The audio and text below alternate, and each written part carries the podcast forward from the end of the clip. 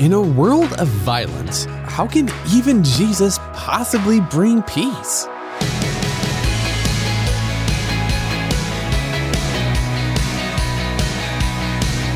Hey, I'm Dylan, and you're listening to Unlocked, your daily key to unlocking God's Word in your life.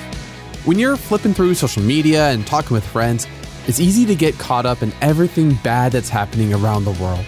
But if you dwell only on the bad all the time, you're going to miss the hope that Jesus brings.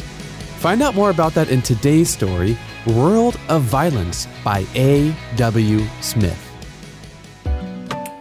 War, terrorism, violence of all kinds. In a world that's broken by sin, where these terrible events are the reality, and in an age of unending information in which we constantly hear about them, what are we as Christians to do? First, let's remember why these terrible things happen. Since humanity fell into sin, grasping for power and rejecting God, like we see in Genesis 3, people and nations want to be powerful, and many will do anything to gain that power. That's the reason we see rampant violence in our world today. So, where's the hope? What do we do now? As Christians, we know Jesus. He is the loving God who saw our sin, our power grabbing, our violence, our disregard for God and neighbor, and He stepped into our world, becoming human to dwell among us.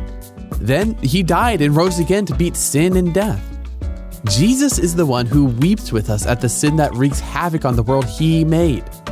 He is the one who will return one day to make all things new, free from the brokenness sin brings. And as the just judge, He is the one who will make all wrongs right.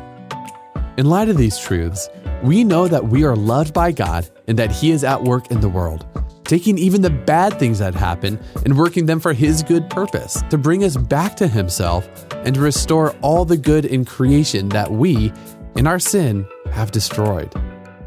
So today, we can rest in God's love for us. As we receive His comfort and peace, we can love and care for our neighbors and even our enemies in a world that's full of violence and hatred.